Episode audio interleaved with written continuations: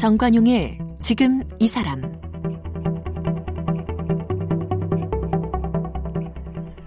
여러분 안녕하십니까? 정관용입니다. 신이시여 제가 부름을 받을 때에는 아무리 뜨거운 화염 속에서도 한 생명을 구할 수 있는 힘을 주소서. 너무 늦기 전에 어린아이를 감싸 안을 수 있게 하시고 공포에 떠는 노인을 구하게 하소서. 네 어느 소방관의 기도 중 한 대목이랍니다. 화마의 현장에서 끝까지 사명을 다하는 소방관 누구라도 이런 마음이겠죠. 어, 지난 4월 강원도 고성 큰 불 났을 때도 전국에서 800대가 넘는 소방차가 출동했고 3천여 명의 소방관이 화마에 맞섰죠.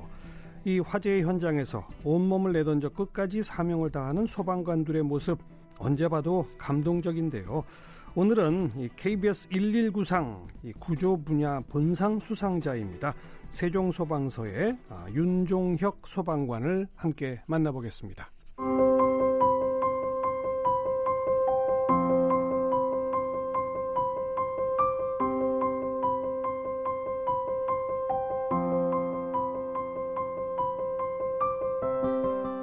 윤종혁 씨는 특수전사령부 소속 대테러 전담부대인 707 특수임무부대에서 해상 전담반으로 군복무를 했습니다.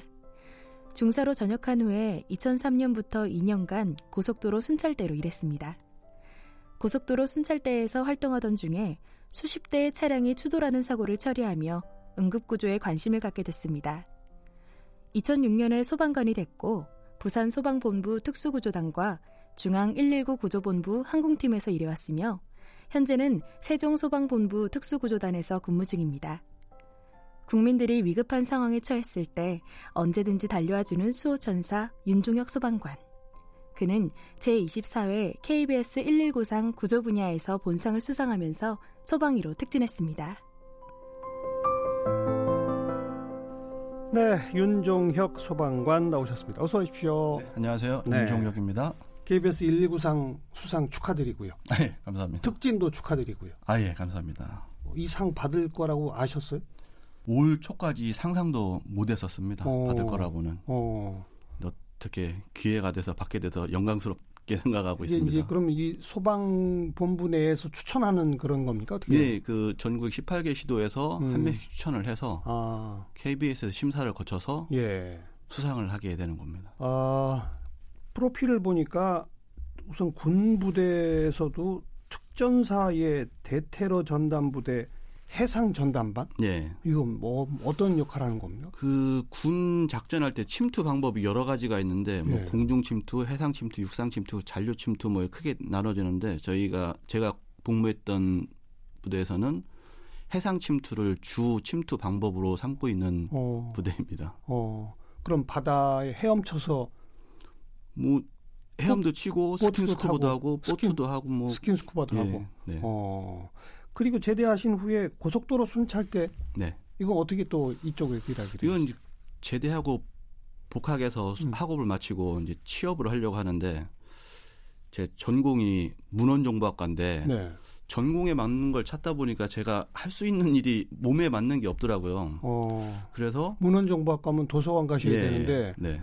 아이 그 해상 침투 훈련 받으신 분이 좀 답답하셨겠는데 제가 생각해도 안 맞을 것 같길래 예. 다른 걸 찾아보다 보니 현장직을 찾다 보니까 예, 예. 그때 마침 이제 그쪽 고속도로가 생기면서 아. 거기 현장 순찰대원을 모집을 하더라고요. 예, 예. 그래서 지원해서 근무를 하게 됐습니다. 근데 2년밖에 안 하고 왜 그만두셨어요? 2년 동안 참 열성적으로 일을 했는데 네. 그한 2년 차 됐을 때 봄철에 사고가 크게 났 났었거든요. 어. 그 사고가 크게 났는데 제가 의욕적으로 일을 했는데 그 현장에서는 제가 의욕적으로 할 수 있는 일이 없는 거예요. 고속도로 순찰대가 네. 사고 수습하기는 그렇죠. 사고 수습은 이제 소방관이 전문이고 그렇죠. 그렇죠. 순찰대는 사고 처리가 전문이니까 그렇죠. 여기저기서 살려달라고 소리는 음. 치는데 제가 할수 있는 일이 없는 거예요. 그렇죠. 그, 그, 너무 작아 보이는 거죠. 아, 그러니까 함부로 그 전문 지식 없는 분들이 그 부상자들 옮기다 보면 오히려 예, 상태가 악화되니까 예. 그런 것도 뭐, 있잖아요. 그렇죠. 하반신 마비나 뭐 예, 예. 불구가 예. 될 수도 있고 예. 그렇게 되면 섣불리 건들 수도 없고 어. 그러다 보니까 제 자신은 초라해지고 때마침 소방차가 오고 소방 대원들이 오는데 그 뒤에 후광이 이렇게 비치는 거예요. 아 제가 느끼기에 멋져 보였군요. 예. 그래서 아 저거다. 음. 이걸 그만두고 저걸 해야 되겠다. 그래서 예. 다시 시험을 봐서 소방관이 됐습니다. 그래서 아 내가 소방관 해서 사람들을 구해야 되겠다. 저게 더 보람된 일인 것 같다. 음, 네, 네. 소방관 되시고 지금 또 특수구조단 소속이세요.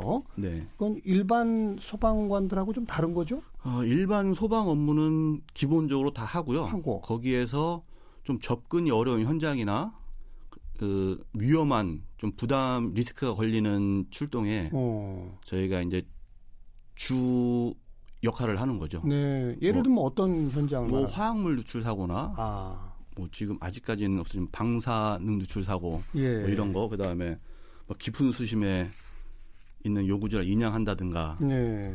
이런 주로 좀 난도가 높은 현장에 일을 하는 걸 말합니다. 아무나 이 특수구조단 가는 건 아니겠네요. 기본적으로 구조대에서 뭐 2, 3년 뭐막 5년 정도 복무를 한 대원들 중에서 음. 위에서 이제 선발을 하게 됩니다. 자격이나 경력 보고 네. 선발해서 추천을 받아서 근무를 하게 됩니다. 별도의 자격증 같은 게 필요한가요? 기본적으로 소방에서 인정되는 자격증이 크게 말하면 응급구조사, 음. 인명구조사. 그다음에 소방 관련 자격증, 기술 자격증인데 구조대에서는 인명구조사 자격증을 1순위로 치고 있고요. 네네. 네. 이건 소방청에서 주관해서 대원들을 대상으로 시험을 보는 겁니다. 어. 저는 거기서 인명구조사라는 네. 자격증은 소방관이라면 네. 누구나 다 갖고 있어야 되나요? 아, 그건 아닙니다. 그건 아니고요. 네. 어. 구조 업무를 하려면 갖고 있어야 됩니다. 네, 네. 그렇죠. 소방관들은 일차적으로 불을 끄는 불을 진압하는 게 일차적 임무이고 동시에 거기서 구조 업무까지 하게 되는데 어, 그 각 소방대마다도 그런 구조 자격증이 있는 분과 그렇지 않은 분이 나뉘겠군요. 역할이 분, 분, 소방에 크게 세 파트로 나뉘거든요. 음흠. 화재 진압, 구조, 구급. 화재 진압 일반적으로 생각하는 소방관. 예, 예. 구급은 구급차에서 그 위급 환자를 처치하고 병원으로 이송하는 앰뷸런스. 네, 네. 구조는 위험에 처한 사람들을 구해서 어. 구급대에 인계해 주는 것까지. 어허, 그래요. 지금 그러면 특수구조단에서 일하기 시작하신 거는 몇 년째입니까? 부산 소방에 입사하면서부터 2007년도부터 특수구조대에서 근무를 계속했었고요. 처음부터군요. 예, 현재는 오. 이제 세종 소방본부에서는 13년부터. 네, 네. 각 시도 단위의 특수 구조단이 따로따로 있어요? 예, 본부 자체에 본부마다 음. 특수 구조단을 편성해서 운영하고 있습니다. 그러니까 일반 소방서에는 없는 거죠? 일반 소방서에서는 구조대, 네. 본부 직할의 특수구조단. 아, 네. 그럼 그 특수구조단은 어, 화재가 났다고 모든 현장에 다 출동하는 건 아니겠네요. 어, 기본적으로 이제 소방차가 화재에 출동할 때 기본적으로 예. 그 관할 지역에 있는 차들이 먼저 출동을 하게 되는데 이게 보통 차로 따르면 한 다섯 대 규모 네. 이 정도 규모의 특수구조단 출동은 안 하고요. 그 음. 광역 1, 2, 3호 대형 1, 2, 3단계 이렇게 단계가 올라가는데 좀 대형 화재 예, 대형 아. 화재 위주로 출동을 하게 됩니다. 그래도 출동이 빈번하죠. 그 위험한 화재가 빈번하면은 사회가 불안한 사회겠죠. 아, 그렇죠, 그렇죠. 최근에 뉴스에서 많이 보도되는 것도 빈도를 따졌을 때는 그렇게 음. 많지는 않습니다. 아, 다행이네요. 아, 다, 없어야죠. 큰 사고는. 그래요. 본부 특수구조단은 그냥 하루 종일 대기만 하시는 게 제일 좋겠네요. 어, 그렇죠. 네. 일선 소방서 분들보다는 그러니까 출동이 좀 저 잦지 않다. 그죠? 아, 그게 그 지역 본부마다 특성이 있는데요. 음. 저기 세종 같은 경우에는 일단 구조대 규모가 작다 보니까 음흠. 특수구조단에서 같이 지원하는 경우가 기본적으로 출동을 다 나갑니다. 아 그래요. 위험한 순간, 아찔했던 순간들 많았겠어요. 네. 병원 신세도 여러 번 지셨죠? 병원 신세는 예, 두세 번 정도. 어떤 어떤 사고들을 당하셨어요? 처음에는 한번 부산에 근무할 때는 그 가구 큰 가구 메가마트라고 가구 매장이 있는데 거기를 이제 깊숙한 곳까지 진입을 해서 음. 화점이 어디 어디 있나 파악을 하고 나오는 도중에 이제 공기통에 공기가 떨어진 거예요. 산소 제, 예. 어. 제가 그때 신임자 시절이다 보니까 게이지가 있는데 게이지를 잘 못 보고 아. 얼마나 이제 계산을 해야 되는 계산을 못 한 거죠. 어허. 나오다 보니까 공기가 떨어져서 이제 저 멀리 좀 보니까 불빛이 보이는 거 외부 불빛이. 예, 예. 그래서 아 저 정도면 이제 벗고 뛰어나가도 되겠다 하고 공기가 없으니까 벗고서 뛰어 나오다가 한 모금 정도 마셨는데. 아이고.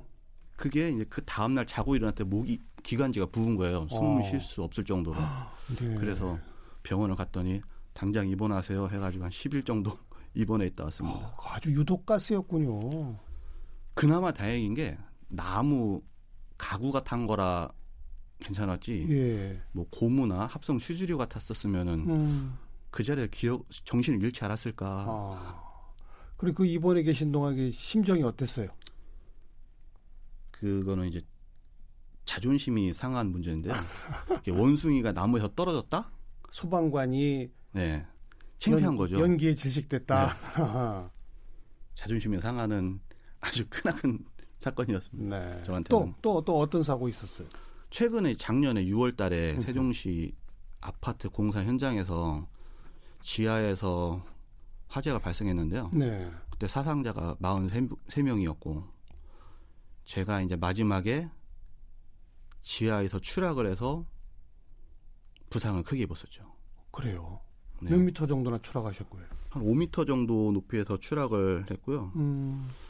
거기서 이제 제가 구조돼서 나오기까지 근 3, 40분 정도 소요가 어. 됐죠. 어. 그럼 어느 정도 부상이었어요?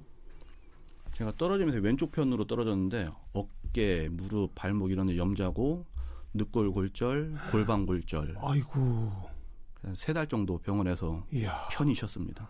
아이고. 그게 작년 6월이었어요? 네. 지금 완전히 회복됐습니까? 아니요. 지금도 허리 쪽에는 어. 이제 요통이 남아 있어서 아이고. 계속 물리치료 받으러 다니고 있습니다. 아유, 참. 뭐 동료 소방관들 그런 경험들은 다 한두 번씩 있죠? 본인이 당하는 경우도 있고 어. 동료 소방관들이 당하는 경우를 본 적도 있고 예, 예. 뭐 주변 사람들이 어느 날 출근 안 하는 아이고. 못하는 상황이 있는 어. 경우도 있고요. 네, 네, 그런 아찔한 사고들 당하고 그러면은 출동할 때부터 좀 이렇게 심리적 트라우마 같은 게 생기고 그러지 않습니까? 어, 트라우마 아직까지 저는 그건 잘 모르겠어요. 다행이네요, 그건. 네. 겁나거나 그러지 않으시다. 일단 출동 벨이 울리면은 아무 생각이 없어져요. 오. 하얘지면서 그 다음 행동 단계가 머릿속에 구성이 되는 거죠. 아. 그 전까지 있었던 생각은 없어지고. 그냥 자동으로? 네. 오. 몸이 튀어나가게 됩니다. 네. 그리고 현장에 딱 도착하면? 도착하면은 이제 저 같은 경우 팀장이다 보니까 음. 현장 상황 파악이 먼저고 그다음에 대원들한테 여기 가고 여기 가고 이렇게 하자. 네. 이렇게 해서 이제 끌고 들어가는 거죠. 네. 지금까지 몇 명 정도 구조하셨다고 기억됩니까? 아, 제가 이제 소방관 생활 13년인데 한 4천 4천여 명 정도 되지 않을까요? 4천여 명. 네. 13년 차에. 네. 그럼 가만 있어 봐요. 이 1년에 그럼 한 300명 그죠? 네. 보통 하루에 뭐 한두 건, 한두 어. 명 정도 구한다고 이야. 통계를 내보면은 네. 네. 이야. 아, 그분들 정말 다 고마워하죠. 물론 고마워하시겠죠. 위험한 상황에서 예. 도움을 드렸으니까. 예, 예. 한 현장에서 수십 명 구조하고 막 이런 경우도 있습니까? 어, 큰 건이 요번 작년에 났던 화재, 그 음. 사상자 43명 났던 거, 그리고 부산에 근무할 적에 해운대 해수욕장의 이한주. 네. 어, 뭐, 요 정도? 어. 다수 사상자는요? 네, 네. 그, 그냥 현장에 가면 몸이 저절로 반응하고 어디 좀 사람이 있겠구나라는 게 막 직감적으로 보입니까? 뭐 연기다 뭐다 해서 연기 속에서는 아무것도 보이는 게 없거든요. 그러니까요. 그래서 현장에 있는 주변인들한테 정보 습득이 제일 중요해요. 아. 그래서 내가 나오기 전까지 어느 위치에 누가 있었다. 아. 그 정보를 습득하고 거기를 찾아가는 거죠. 어. 1차적으로. 네, 네. 그렇게 해서 구조한 경우가 대부분이겠습니다만 네. 처 눈에 보이는데 구조 못한 경우들도 있죠. 그 자꾸 얘가 제 얘가 작년에 43명 중에 40명이 구조가 되고 세 명이 이제 실종이 됐었어요. 아, 세 분이. 아. 그세 분을 마지막에 제가 찾으러 들어갔다가 추락해서 부상을 아. 당했는데 내 위치를 찾고 찾고 탐문해서 들어간 최종 위치에서 이제 한 10m 앞쪽 음. 거기에 그분들이 세 분이 계시다는 걸 알고 아. 접근을 하다가 제가 끝까지 접근을 못해서 수습을 못한 거거든요. 아이고. 요거는 이제 아마 제 평생 기억에 남을 것 같아요. 아. 구조하러 들어갔다가 제가 구조를 당해서 나왔으니. 그 거기 추락만 안 하셨담도 접근해서 네. 그 나머지 세 분도 다 구할 수 있었을 텐데. 예. 그죠? 그 완벽한 작정이 되는 거였죠. 어, 아 정말 안타까우셨겠어요. 그때도 자존심이 상했습니다. 자존심 하나로 사시는군요. 누구나 자기 일에 대해서 네. 자, 존심과 자존심을 가져야지 그 일이 재밌지 않을까요? 네, 네. 출동했는데 황당한 경우도 많죠. 어이없는 것도 있고요. 진짜 웃음 나오는 사건도 있고. 어떤 어떤 겁니까? 예를 들어서. 어, 어이없는 거라고 하면은 여름철에 이제 벌이 많이 나오잖아요. 네, 네. 그 집에 벌집이 있다, 말벌이 있다 어. 신고를 받고 가보면은 한두 마리? 그러니까 그분들이 대부분 이제 여성분들인데 여성분들 네, 벌이 들어왔으니까 무서 어, 그분들 상황에서는 되게 무서웠겠죠. 예, 집에 예. 말벌이 돌아다니니까 예. 무서워서 위급하니까 신고를 했 을 것이고요. 네. 저희 가보면 벌 한두 마리 있으니까 가면 모자로 탁 쳐서 됐습니다 하고 나오고요. 또 또 어떤 경우가 있습니까? 어, 황당한 거는 요즘에 그 거실에 유리를 확장하면서 복유리로 이중 유리를 하잖아요. 예, 예, 예. 하게 되면은 외부 유리랑 내부 유리랑 공간이 한 3, 40cm 정도 있어요. 그 단열 공간을 위해서. 음흠. 거기를 이제 유리창 바깥쪽을 닦으러 음. 1차, 2차 사이에 나가서 닦다가 문을 닫으면 자동으로 잠기잖아요. 창문이. 아, 그럼 닦으러 나갔다가 못 들어오시는 거예요. 아, 아. 전화기는 당연히 집 안에 있고. 네. 그러면은 밖에 흔들면서 살려주세요. 그래서 가보면은 이제 연락이 안 되잖아요. 전화번호가 없으니까 어. 전화기 없으니까 어. 위층에 올라가서 번호 알려주세요. 따고 들어갈게요. 음. 근데 이게 또 청각 장애가 갖고 계신 아이고 할아버지 엎친 데 덮친 격이 네. 될 수도 있네요. 소리를 막 지르는데 못 알아들으시는 거예요. 네. 하, 다 보니까 제가 청각 장애가 있어요. 그러시는 거예요. 어. 아, 그래 못 알아들으시는구나.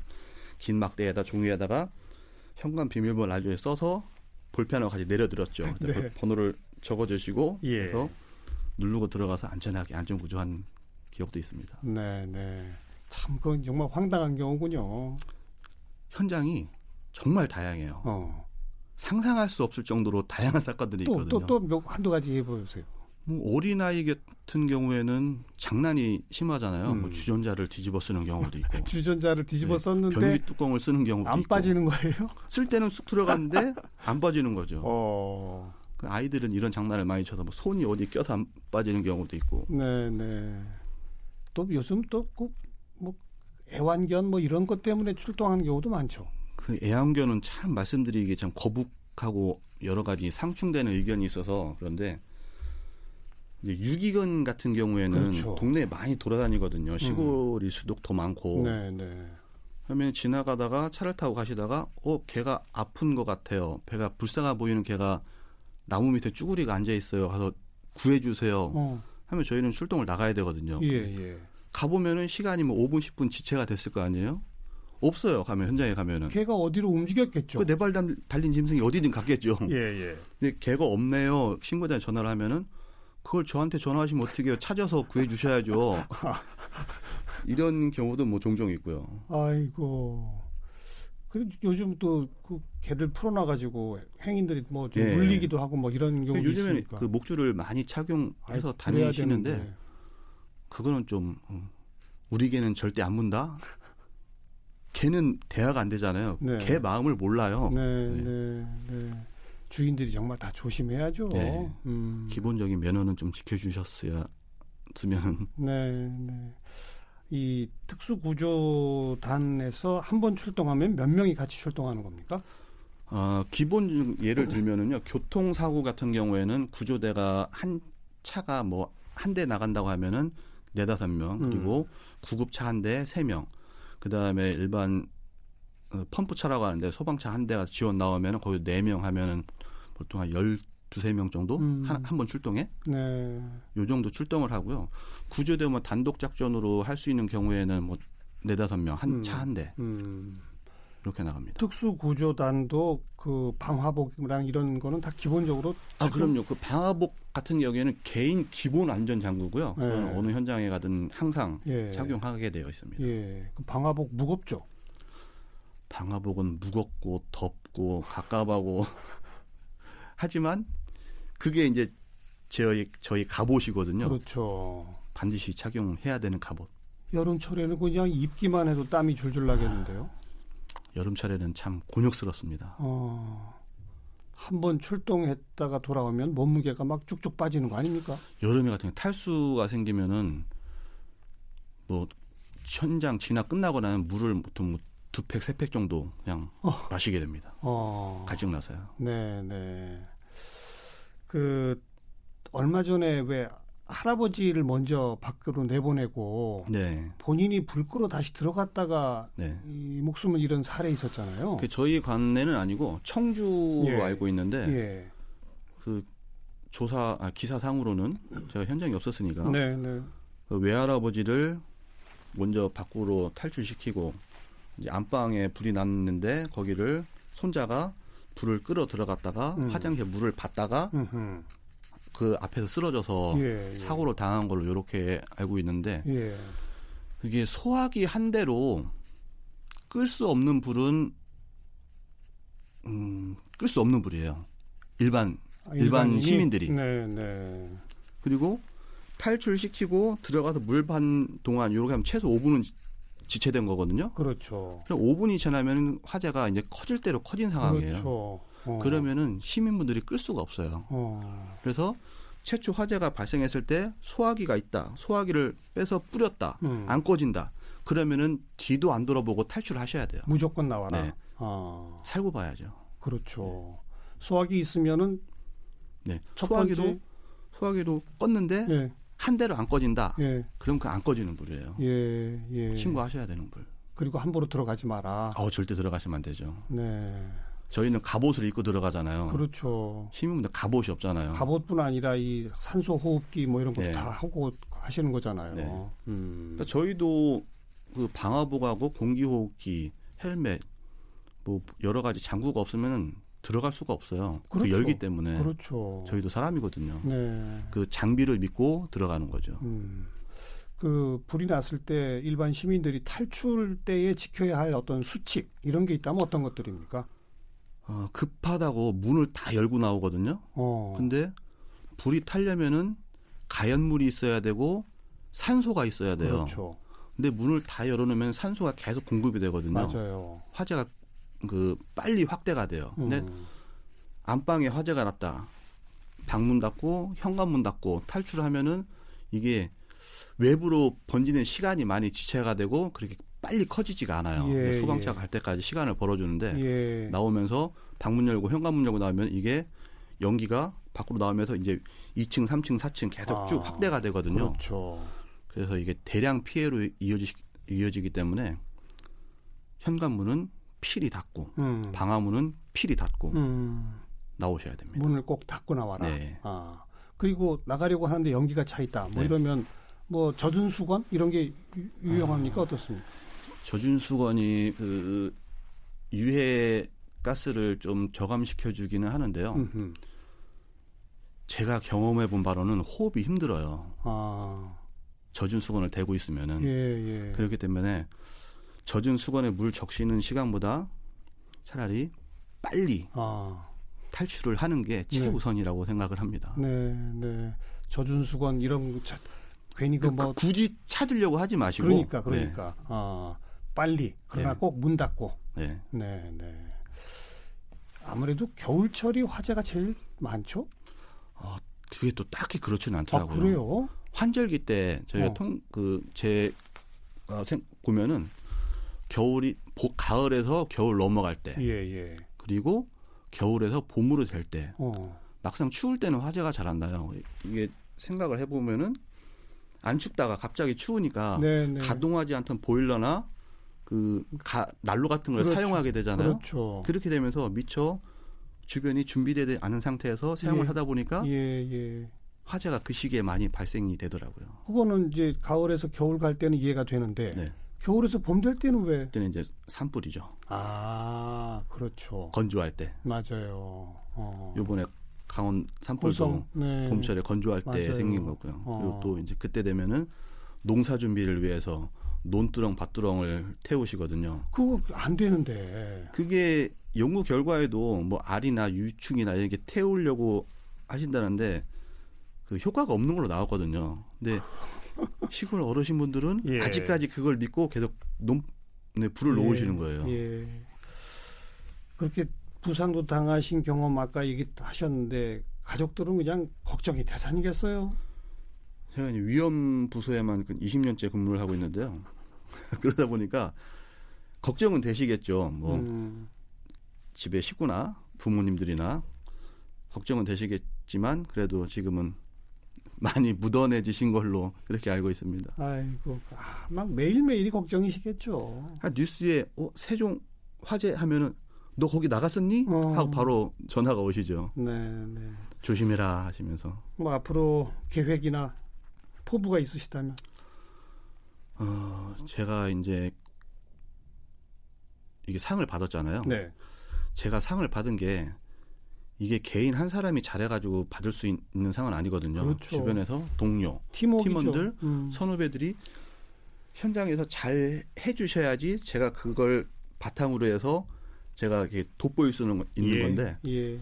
이제 앞으로는 제가 그런 역할을 음. 해드려야죠 선후배님 음. 동료들한테 네, 네. 동료들이 빛날 수 있도록 예. 열심히 밑거름이 되겠습니다. 음, 그래서 정년 퇴직하실 때까지 건강하게 아, 예, 물론 많은 사람 구조해 주시기 바라겠습니다. 아, 예, 그렇게 하겠습니다. 오늘 고맙습니다. 예. 네, 고맙습니다. KBS 119상 구조 분야 본상 수상하신 윤종혁 소방관이었습니다.